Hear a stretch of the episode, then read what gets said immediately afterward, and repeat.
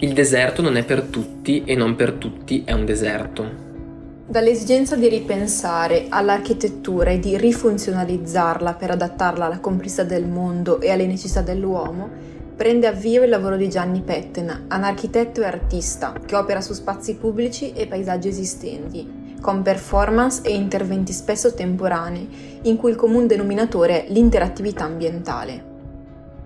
Ossia Pettena, in via del tutto sperimentale, decide di fare interventi architettonici nel rispetto del territorio su cui agisce, effimeri e reversibili, con la possibilità che vengano riassorbiti dal territorio dal quale sono emersi. Una nuova via che ha portato alla riscoperta ecologica dello spazio e alla conservazione della sua identità culturale. Buongiorno a tutti, io sono Nicolò. Io sono Anna. Benvenuti nella puntata 1 di Archetipi, il podcast che vuole raccontare degli artisti, delle loro opere e delle strutture del loro pensiero. Oggi parleremo di Gianni Pettena e del rapporto tra la sua architettura sperimentale e l'ambiente naturale. Cominciamo innanzitutto con qualche nota biografica. Gianni Pettena nasce nel 1940 a Bolzano, ma si laurea a Firenze in architettura nel 68. Petna diventa una delle figure più importanti e camaleontiche per l'arte e soprattutto per l'architettura, di cui ha stravolto e ridefinito i canoni. Sin dall'inizio degli anni 60, infatti, Petna si apre al mondo delle arti figurative e dialoga con le rapide evoluzioni di questo universo, partecipando anche a esposizioni in musei e in gallerie. L'utilizzo degli strumenti e dei codici appartenenti alle arti visive, unito alla sua solida formazione da architetto, sarà determinante per i suoi successi professionali, poiché è proprio dalla combinazione tra arte e architettura che la sua produzione assumerà dei risvolti sorprendenti. Nel 1971 Gianni Pettena si trasferisce negli Stati Uniti come docente universitario. In America avviene la folgorazione. Egli osserva il lavoro degli artisti che avevano da poco aderito alla land art forma espressiva caratterizzata dall'intervento diretto dell'artista sul territorio naturale, in particolare in spazi incontaminati come deserti, laghi salati, praterie o addirittura mari. Questi artisti avevano quindi spostato la loro attenzione verso lo spazio naturale per evadere dal white cube o cubo bianco, ovvero lo spazio espositivo tipico della galleria, considerato agli artisti più rivoluzionari, chiuso, asettico e impersonale, per creare opere monumentali ma effimere, destinate a disintegrarsi per mano della natura. Questo disperdersi nella stessa natura dietro la quale sono nate rende le opere di land art di Remoggi sostenibili, non solo per il loro essere composte da materiali organici, ma proprio per il rispetto del contesto paesaggistico, che viene modificato solo temporaneamente dalle opere, senza mai essere contaminato indelebilmente. Lo scenario statunitense più indipendente e propenso ad accogliere idee radicali consente a Pettena di realizzare i suoi progetti più innovativi, esplorando quell'interattività ambientale citata in apertura. Infatti, con interattività ambientale si intende la volontà di ritornare alle radici primarie dell'architettura, che vedeva nelle forme più semplici ed elementari della natura una primordiale forma di costruzione e solo dopo di abitazione. Esattamente come George O'Keeffe, protagonista della puntata zero di Archetipi, anche il lavoro di Pettena trova il terreno più favorevole negli sconfinati deserti americani, in particolare quelli dello Utah e della suggestiva Monument Valley. Abbandona l'Europa, così caotica e fortemente condizionata dal suo passato, per indirizzare la sua ricerca nel vuoto del deserto. Ma nel momento stesso del contatto diretto, Pettena si accorge però che anche i deserti non sono per nulla vuoti, ma che contengono una loro storia pregressa. Queste terre sono già state percorse e abitate dalle popolazioni indigene americane, spesso nomadi. Solo perché queste terre presentano un paesaggio incontaminato non vuol dire infatti che siano privi di una storia da raccontare. I nativi americani avevano compreso che la migliore architettura che l'uomo potesse fare è quella trovata in natura. Per Pettena scoprire che per i nativi la Monument Valley è la Valle dei Templi, un luogo di vita e non di vuoto, è una rivoluzione. In America il suo interesse non si limita al deserto, ma comincia a lavorare anche in luoghi urbani, svuotati dal loro significato, utilizzando elementi naturali come specchio per riflettere sul concetto di forma, funzione e contenuto. È il caso della Ice House del 1971. Siamo a Minneapolis in un gelida notte d'inverno quando Gianni Pettena versa dell'acqua su una vecchia scuola abbandonata che avrebbe dovuto essere demolita. Durante la notte l'acqua diventa ghiaccio, la scuola si ricopre interamente di una pelle traslucida, così da rendere visibile la dimensione fisica e tangibile dell'architettura. La volontà di questo intervento così temporaneo è quella di ricordare che l'architettura, prima di essere costruzione, è materia. Pettena sceglie una vera architettura della precarietà e dell'azzardo perché il ghiaccio si scioglierà, ma grazie a questo processo ha voluto ricordare che ogni tecnica costruttiva non deve mai perdere di vista il materiale e il rispetto per la natura. Ice House fa ben intendere il senso di interattività, di interconnessione ambientale, dove il paesaggio naturale e l'architettura si unificano in un unico ambiente vitale, in cui l'artista interviene per spiegare come uno dipende dall'altro. Dall'aprile 1971 al marzo del 72, Pettena è a Salt Lake City, dove realizza, insieme ai suoi studenti, la Salt Lake Trilogy. Una parte di questa trilogia è l'installazione Clay House, realizzata nel 1972.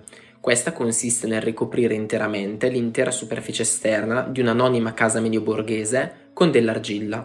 L'interesse dell'artista è per il progetto nella sua totalità, dall'applicazione dell'argilla alla sua completa asciugatura fino al suo sgretolamento.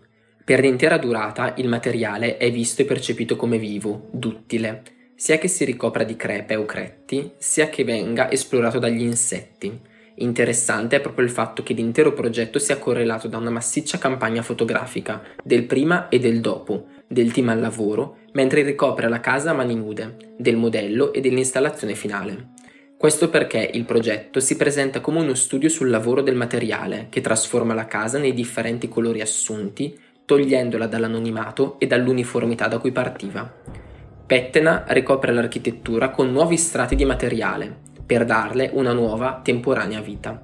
Da Casa Bianca, situata in un quartiere di case simili middle class, tutte devitalizzate, si ottiene un edificio ricoperto di creta, spalmata dal tetto ai vetri, dai muri alle porte agli scalini, che nel breve tempo dell'essiccatura ha acquistato una nuova vita, per il colore diverso e soprattutto per la naturalità del materiale, che si trasforma ed è vita. Di questa trilogia noi abbiamo deciso di raccontare anche il Tumbleweed Catcher. Tumbleweed Catcher è una torre albero composta da semplici impalcature linee che naturalmente catturano e fermano al loro interno e negli angoli le tumbleweed, ossia i cespugli secchi che rotolano nel deserto. Le piante, intrappolate negli incavi della torre, immediatamente la naturalizzano. Pettena qui ci vuole evidenziare come la natura, pur assumendo la forma di un grattacielo, rimane sempre natura, identica a se stessa.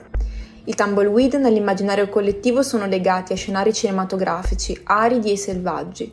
Sono un elemento di totale casualità e libertà che viene imprigionato man mano che si avvicinano alle città dalle reti metalliche che delimitano le autostrade. Petena trasformerà dal semplice pagliericcio secco, elemento marginale, in vere e proprie architetture del vento, elementi centrale e protagonista. Questo insolito grattacielo viene eretto nel centro della città, in un lotto libero. Durerà due giorni per essere distrutto per volere dell'ufficio comunale. Qui Gianni Pettena intende soprattutto ricordare come la natura abbia i propri diritti anche all'interno di un contesto strettamente urbanizzato, una necessità di riappropriarsi dello spazio.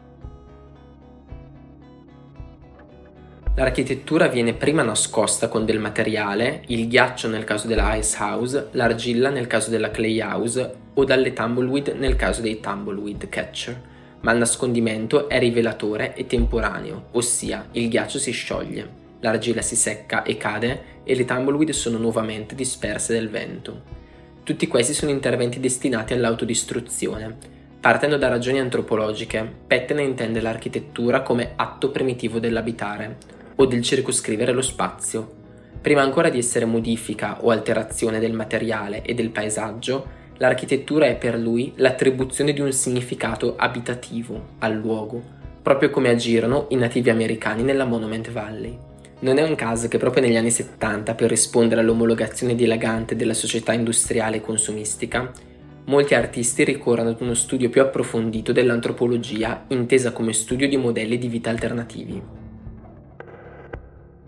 Alla luce di tutti questi esempi e di queste opere tra arte e architettura possiamo comprendere il pensiero ultra radicale di Pettena che lo porterà a definirsi anarchitetto, ovvero esponente di una declinazione anarchica della sua stessa professione.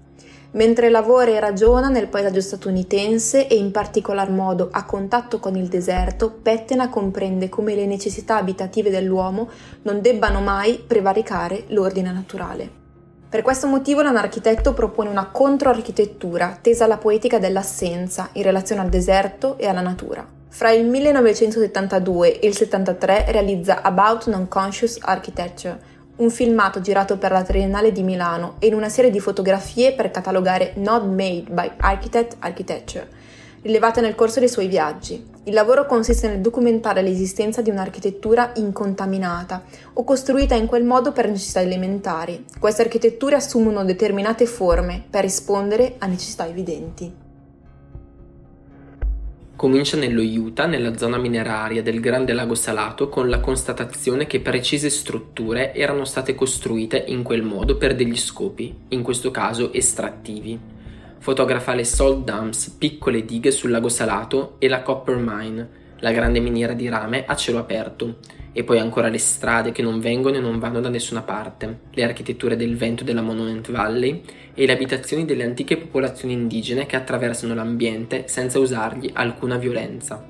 Tutte queste sono per Pettena architetture inconsce non create da architetti. Pettena fa emergere la vita in paesaggi che sembrano abbandonati e celebra l'architettura nella forma più alta, ossia quella che permette di lavorare con i materiali forniti dal luogo, non costruiti ex novo. Il paesaggio non è tabula rasa, ma è un ambiente continuamente in relazione con l'uomo, che deve essere esplorato. L'architettura, in questo binomio, fornisce una secolare chiave di lettura e di interpretazione del rapporto tra uomo e natura. Grazie per l'ascolto, alla prossima. Grazie mille.